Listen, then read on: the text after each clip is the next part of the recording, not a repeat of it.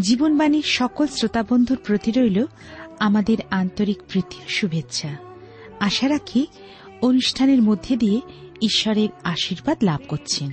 জীবন পথে চলতে গেলে মানুষ দুটি পথের সম্মুখীন হয়, প্রশস্ত ও সংকীর্ণ পথ। প্রশস্ত পথে রয়েছে আনন্দ ও উল্লাস। সংকীর্ণ পথে রয়েছে কষ্ট, সমস্যা, যন্ত্রণা। প্রশস্ত পথে জীবনের শেষে নিয়ে যায় অনন্ত মৃত্যু যন্ত্রণা। কিন্তু সংকীর্ণ পথে শেষে পাওয়া যায় অনন্ত জীবন ও অনন্ত আনন্দ।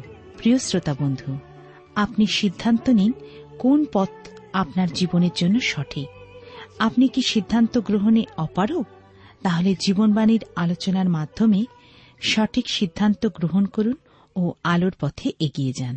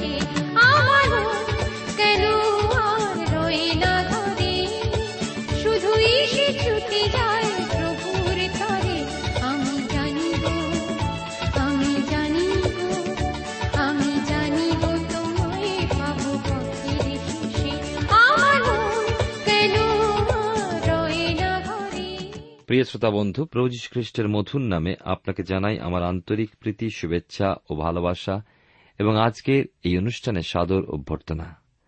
আপনারা যারা নিয়মিত অনুষ্ঠান শুনছেন, তারা নিশ্চয়ই জানেন যে আমি বাইবেলের পুরাতন নিয়মে দ্বিতীয় সময়েল থেকে আলোচনা করছি, অর্থাৎ সময়েলের দ্বিতীয় পুস্তক থেকে।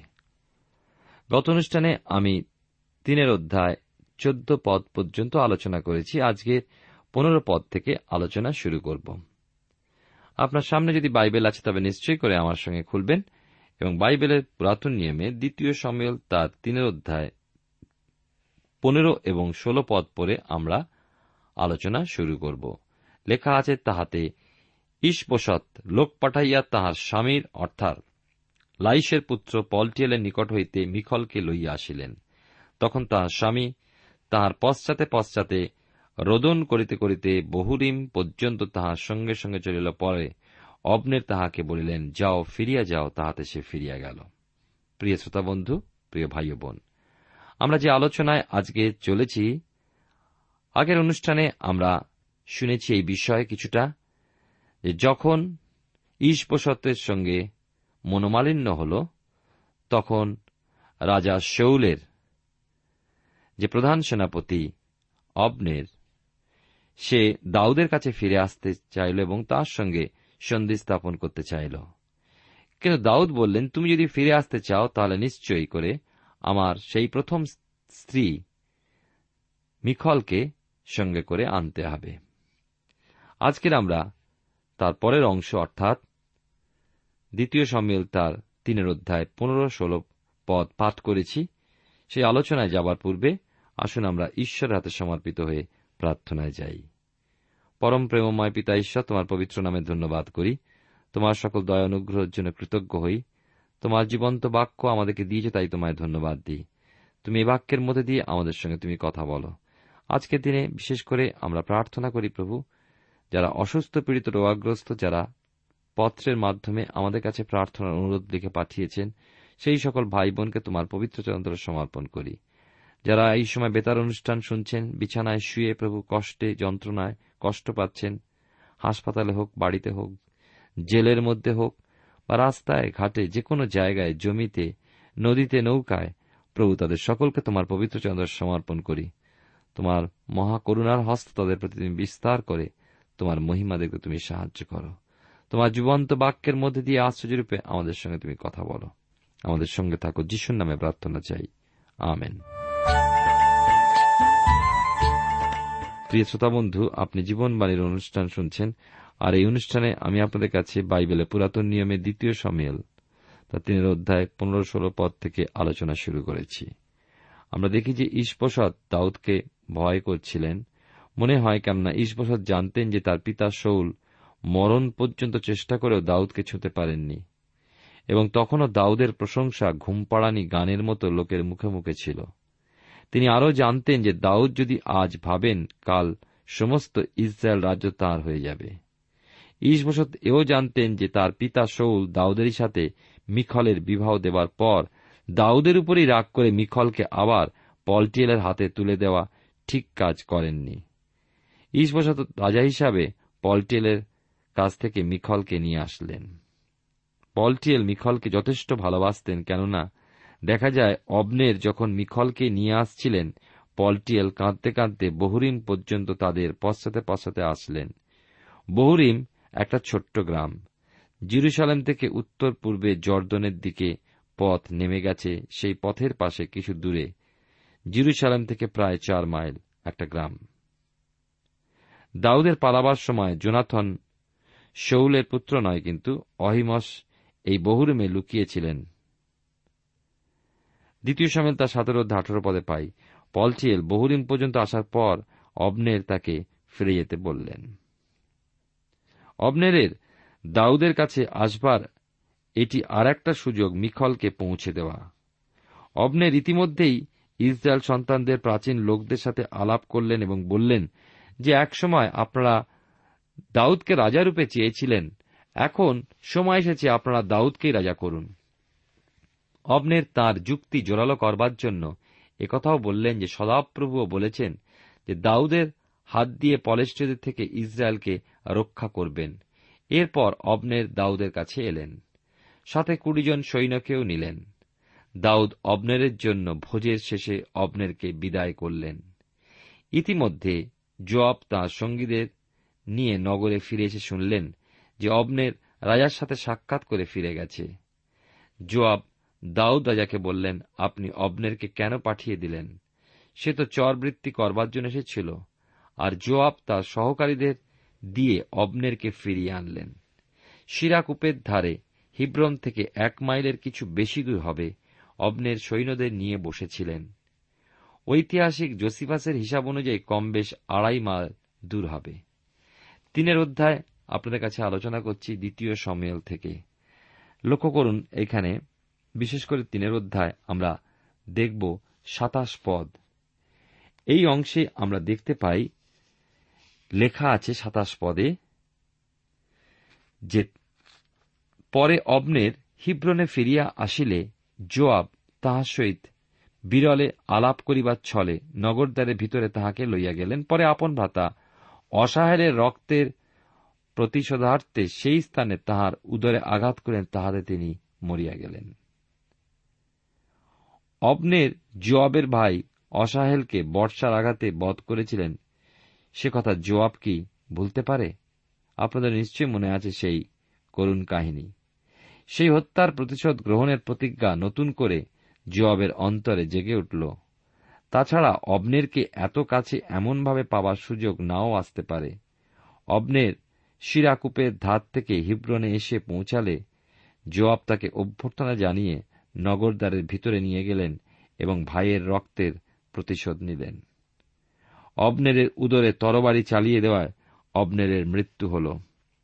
দাউদ যখন শুনলেন যে জোয়াব অবনেরকে হত্যা করেছেন, তিনি ভীষণভাবে মর্মাহত হলেন এবং বললেন, আমি আমার রাজত্ব অবনেরের মৃত্যু বিষয়ে সম্পূর্ণ নির্দোষ। কিন্তু জোয়াবের কুলে ও তার পিতৃকুলে সবাই অভিশপ্ত হোক। তারা দুরারোগ্য ব্যাধিতে কুষ্ঠ খঞ্জ রোগে আক্রান্ত হোক, খড়গাঘাতে পতিত হোক। দাউদ অবনের সম্বন্ধে একটা কথা আরও উল্লেখ করলেন, যা আমরা পাই তিনের অধ্যায় তেত্রিশ পদে। লেখা আছে এখানে, রাজা অবনেরের বিষয়ে বিলাপ করিয়া কহিলেন, যেমন মুড়ো মরে, তেমনি কি মরিলেন অবনের আমি বাকি অংশটি পাঠ করি, লেখা আছে তোমার হস্ত ছিল না, বদ্ধ চরণও ছিল না, নিগড়বদ্ধ, যেমন কেউ অন্যায়ীদের সম্মুখে পড়ে। তেমনি পড়িলে তুমি, তখন সমস্ত লোক তাহার বিষয়ে আবার রোদন করিল। পরে কিছু বেলা থাকিতে সমস্ত লোক দাউদকে আহার করাইতে আসিল, কিন্তু দাউদ এই শপথ করিলেন, ঈশ্বর আমাকে অমুক ও ততোধিক দণ্ড দিউন।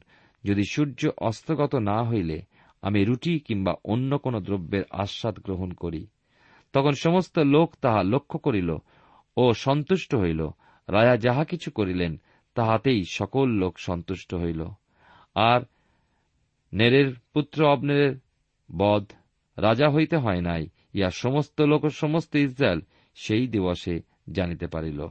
আর রাজা আপন দাসগণকে কহিলেন, তোমরা কি জানো না যে অদ্য ইসরায়েলের মধ্যে প্রধান মহান একজন পতিত হইলেন? আর রাজপদে অভিষিক্ত হইলেও অদ্য আমি দুর্বল এই কয়টা লোক সরুয়ার পুত্রেরা আমার অবাধ্য। সদাপ্রভু দুষ্ক্রিয়াকারীকে তাহার দুষ্টতা অনুযায়ী প্রতিফল দিউন। দাউদ বললেন, যেমন মুড়ো মরে, তেমনি কি মরিলেন অবনের কেন কথা বললেন? কারণ হিব্রন ছিল আশ্রয়নগর।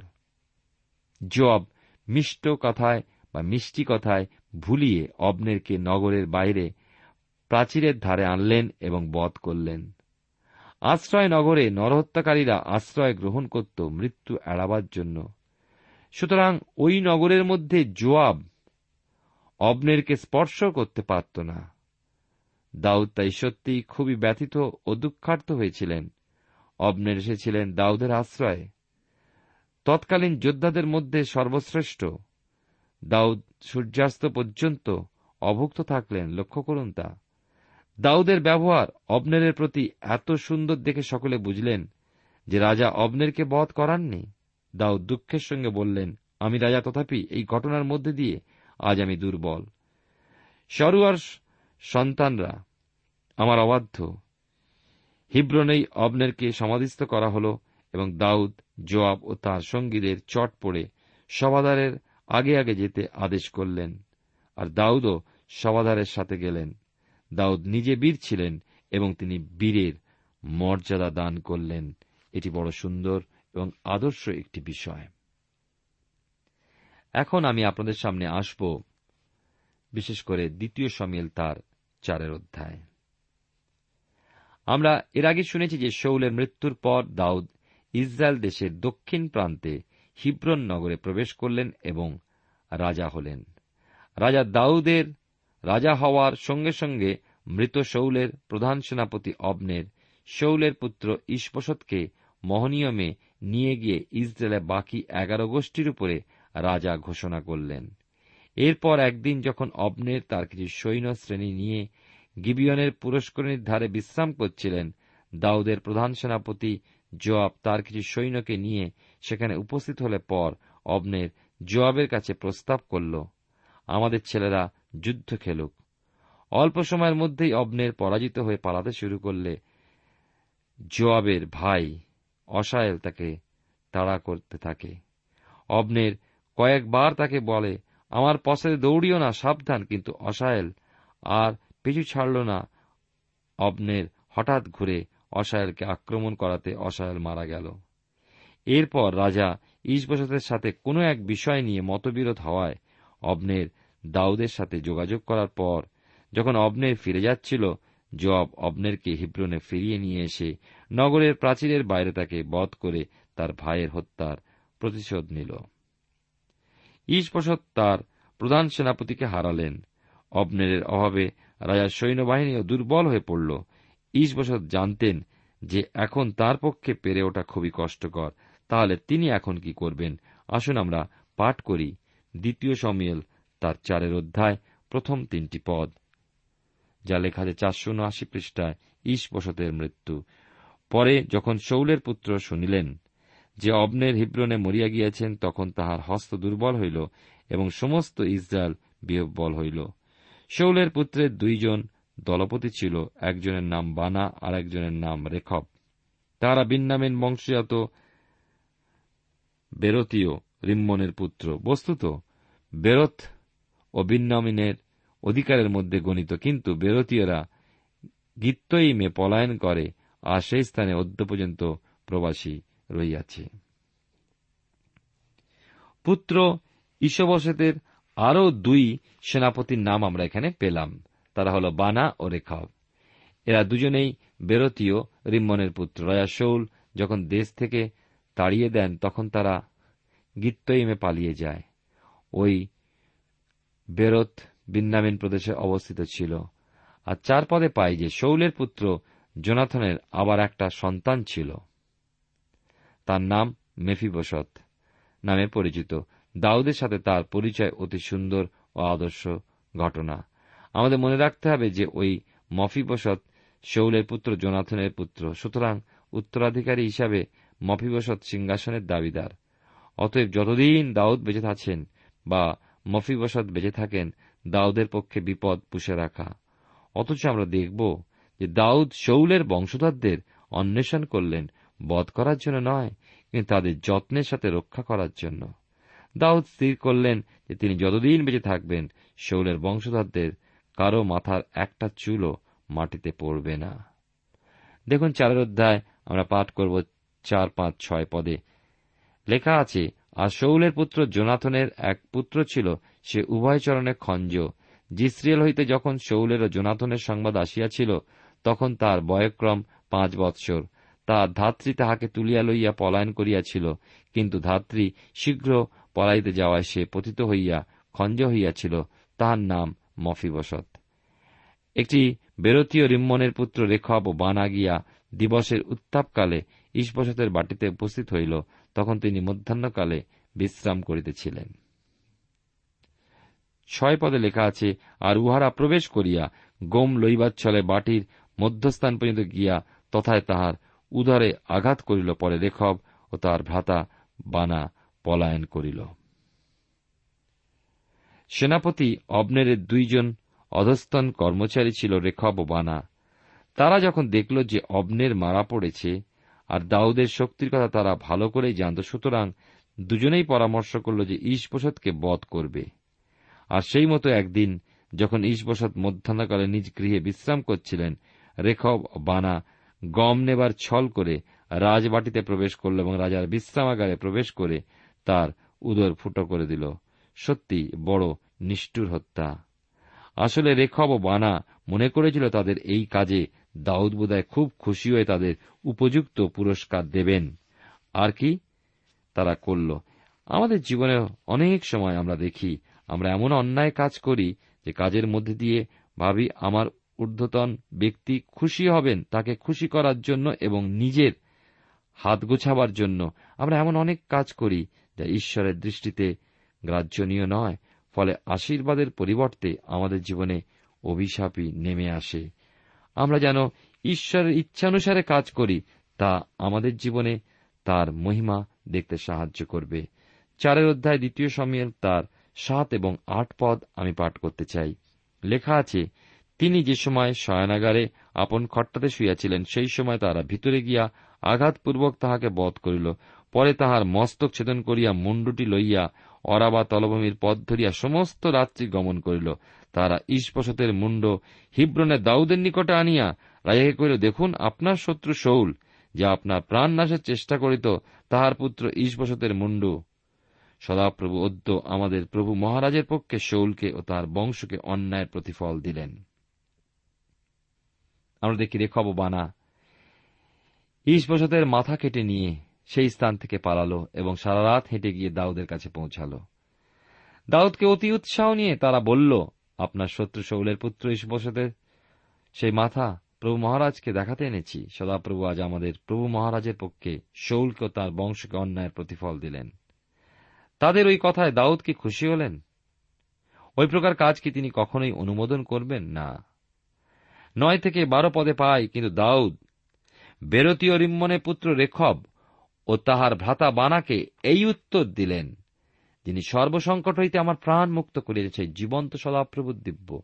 যে ব্যক্তি আমাকে বলিয়াছিল, দেখো, শৌল মরিয়াছে, সে শুভ সংবাদ আনিয়াছে মনে করিলেও, আমি তাকে ধরিয়া শিকলগে বধ করিয়াছিলাম। তার সংবাদের জন্য আমি তাহাকে এই পুরস্কার দিয়াছিলাম। এখন, যারা ধার্মিক ব্যক্তিকে তাহার গৃহমধ্যে তাহার খট্টার উপরে হত্যা করিয়াছে, সেই দুষ্ট লোক, যে তোমরা, আমি তোমাদের হইতে তাহার রক্তের প্রতিশোধ কি আরও লইব না? পৃথিবী হইতে কি তোমাদিকে উচ্ছেদ করিব না? পরে দাউদ আপন যুবক দিগকে আজ্ঞা করিলে তাহারা তাহাদেরকে বধ করিল এবং তাহাদের হস্তপদ ছেদন করিয়া হিব্রনস্ত পুষ্করণী পাড়ে টাঙাইয়া দিল। কিন্তু ঈশবসতের মস্তক লইয়া হিব্রনে অবনেরের কবরে পুঁতিয়া রাখিল। দাউদের বিচার অনুযায়ী রেখব ও বানা খুনি, এবং যেমন তেমন খুনি নয়, রাজাকে খুন করেছে। সুতরাং তিনি তার সৈন্যদের মধ্য হতে দুজনকে আদেশ করলেন যে ওই দুইজনের হাত পা কেটে প্রাচীরে টাঙিয়ে রাখো আর ঈশবসতের মুন্ড অবনেরের কবরে পুঁতে দাও। অপরদিকে ঈশবসতের প্রজারা ইসরায়েলের এগারো গোষ্ঠী যখন দেখল যে তারা নেতাহীন ও রাজাহীন, তারাও নূতনভাবে চিন্তা ও পরামর্শ করতে লাগল। তারপরের কি ঘটনা আমরা আগামী অনুষ্ঠানে পাঁচের অধ্যায় দ্বিতীয় সমেল থেকে আলোচনা করব। প্রিয় শ্রোতাবন্ধু, প্রিয় ভাই বোন, আজকের এই দুঃখজনক ঘটনার মধ্যে দিয়ে আমরা দেখতে পাই, পাপ মানুষকে কোথায় নিয়ে যায়, অন্যায় মানুষকে ধ্বংস করে, অন্যায় মানুষকে আনন্দের বদলে অশান্তি দান করে, তৃপ্তির বদলে অতৃপ্তি দান করে, সুখের বদলে দুঃখ দান করে, জীবনের পরিবর্তে মৃত্যু দান করে, গঠনের পরিবর্তে ধ্বংস দান করে। আমরা দেখি দুইজন। যারা ঈশ্ববসতকে খুন করল, হত্যা করল, তারা নিজেদের কথাই চিন্তা করেছিল। আজকের জগতের স্বার্থপরতা আমাদের জীবনকে ধ্বংস করছে। নিজেদের লাভার্থে আমরা কতই না করি। নিজেদের পথকে উচ্চ করার জন্য কতভাবে প্রভাবিত করি। কতভাবে মন্দ খবর আমরা এনে দিই, ভুল খবর এনে দিই আমাদের ঊর্ধ্বতন কর্তৃপক্ষকে। এমন এমন কাজ করি যার মধ্যে দিয়ে আমাদের জীবনের তো উন্নতি হয় নাই। কিন্তু আমাদের দেশের, দশের, সমাজের ক্ষতি হয়। আমরা আজকের ঘটনার মধ্যে দিয়ে সেই বিষয় দেখতে পেলাম যে ঈশ বসতকে হত্যা করার মধ্যে দিয়ে দাউদ খুশি হননি, বরং দুঃখিত হয়েছিলেন। কারণ ঈশবসত রাজা ছিলেন। রাজাকে হত্যা করার ক্ষমতা ওই দুইজন ভাইকে দেওয়া হয়নি। আর ঈশ্বর আমাদেরকে তার বাক্যের মধ্যে দিয়ে শিক্ষা দিন, যেন আমরাও আমাদের জীবনে বিচার যেন আমরা নিজেদের হাতে তুলে না নিই। বিচারকর্তা হলেন ঈশ্বর। তিনি আমাদের উপযুক্ত বিচার করেন। আমরা যেন ঈশ্বর হাতে সমর্পিত হয়ে বাধ্য বশীভূত হয়ে চলি। ঈশ্বর তার কাজ তার সময় আমাদের জীবনের মধ্যে দিয়ে করবেন। প্রিয় শ্রোতা বন্ধু প্রিয় ভাই ও বোন, আসুন ইতিহাসের ঘটনার মধ্যে দিয়ে আমরা শিক্ষা লাভ করি যে আমরা মানুষ হিসাবে যতই আমাদের বুদ্ধি থাকুক, শক্তি থাকুক, আমরা দুর্বল যদি না ঈশ্বর আমাদেরকে চালিত করেন।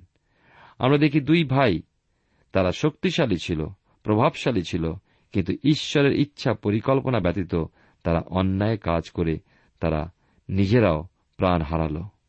ঈশ্বর আমাদেরকে সাহায্য করুন যেন আমাদের চিন্তায় কাজে, আমাদের পরিকল্পনায় তিনি থাকেন, তিনি যেন আমাদেরকে নেতৃত্ব দেন, আমরা যেন তার ইচ্ছা অনুসারে চলি, তার মধ্যে দিয়ে যেন ঈশ্বরের গৌরব হয় ঈশ্বরের মহিমা হয়। ঈশ্বর সাহায্য করুন যেন আমি এবং আপনি ঈশ্বরের ইচ্ছাকে সম্মান দিই। দাউদ সর্বদা তার ইচ্ছাকে জলাঞ্জলি দিয়ে ঈশ্বরের ইচ্ছাকে প্রাধান্য দিয়েছিলেন। তাই তিনি হিব্রনে গিয়ে শুধুমাত্র কয়েকটি গোষ্ঠীর উপরে রাজত্ব করাতেই সন্তুষ্ট ছিলেন। তিনি অধিক লাভের জন্য স্বপ্ন দেখেননি। ঈশ্বরের পরিকল্পনাকে তিনি গুরুত্ব দিয়েছেন এবং সম্মান দিয়েছেন। আজকের ঈশ্বরের বাক্য অনুযায়ী আসুন, আমরা তার হাতে সমর্পিত হই, তাকে গৌরব, প্রশংসা, মহিমা দিই এবং নিজেদেরকে আত্মপরীক্ষা করে দেখি, সমস্ত স্বার্থপরতা ত্যাগ করে ঈশ্বর হাতে সমর্পিত হই, প্রার্থনায় যাই। প্রেমা পিতা ঈশ্বর, তোমার পবিত্র নামে ধন্যবাদ করি, তোমার গৌরব প্রশংসা করি, তোমার বাক্য জীবন দায়ী, তুমি আজকে আমাদেরকে আরেকটি বার শেখালে, আমাদের শক্তি, ক্ষমতা, আমাদের নিজেদের বুদ্ধি, জ্ঞান, অর্থ আমাদেরকে রক্ষা করে না, কিন্তু তুমি আমাদেরকে রক্ষা করতে পারো। তোমার ইচ্ছা পরিকল্পনা জানতে বুঝতে তোমার বাক্যের নিকটবর্তী হতে আমাদেরকে শেখাও। আরও তোমার বাক্য ধ্যান, আরও তোমার বাক্যে মধ্যে দিয়ে তোমার ইচ্ছাকে জেনে আমরা যেন সমর্পিত জীবনের মধ্যে দিয়ে চলতে পারি। তুমি আমাদের প্রত্যেক শ্রোতা বন্ধুকে আশীর্বাদ করো, তাদের জীবন ও পরিবারকে আরও সুন্দর করো। তোমায় ধন্যবাদ দিই সুন্দর সময়ের জন্য। আমাদের জীবন, মন, প্রাণ, আমাদের সর্বস্ব তোমার সমর্পণ করে। প্রার্থনা তোমার যিশু নামে চাইলাম তুমি দয়া করে শ্রবণ গ্রাহ্য করো। আমেন।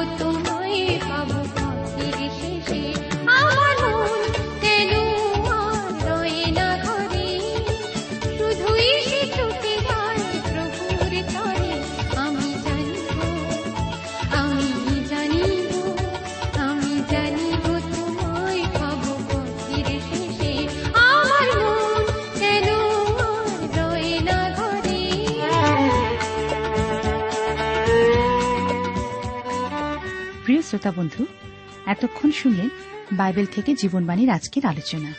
আমাদের অনুষ্ঠান কেমন লাগল? যদি এই বিষয়ে আপনি আরও কিছু জানতে চান এবং আপনার যদি বাইবেল না থাকে, তাহলে বাইবেল ছাড়া এই অনুষ্ঠান আপনি কেমনভাবে বুঝতে পারছেন, আমাদের ঠিকানায় শীঘ্রই লিখে জানান। আমরা খুব খুশি হব যদি আপনি চিঠির সাহায্যে বা ফোনে এস এম এস এ অথবা ইমেলের সাহায্যে আমাদের সাথে যোগাযোগ করেন।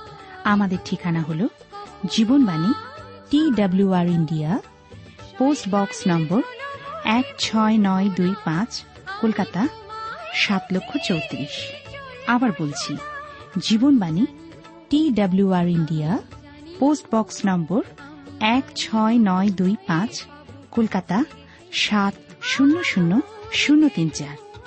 আমাদের ইমেলের ঠিকানা হল Bengali TTV at radio eight eight two dot com আবার বলছি Bengali TTV at radio eight eight two dot com আমাদের phone number two four three eight double zero four five two four three eight double zero four five এবং আমাদের mobile নাম্বারটা লিখে নিন nine four double three four nine seven two three five আবার বলছি nine four double three four nine seven two three five আজকের সময় এখানেই শেষ। বিদায় নিচ্ছি। নমস্কার।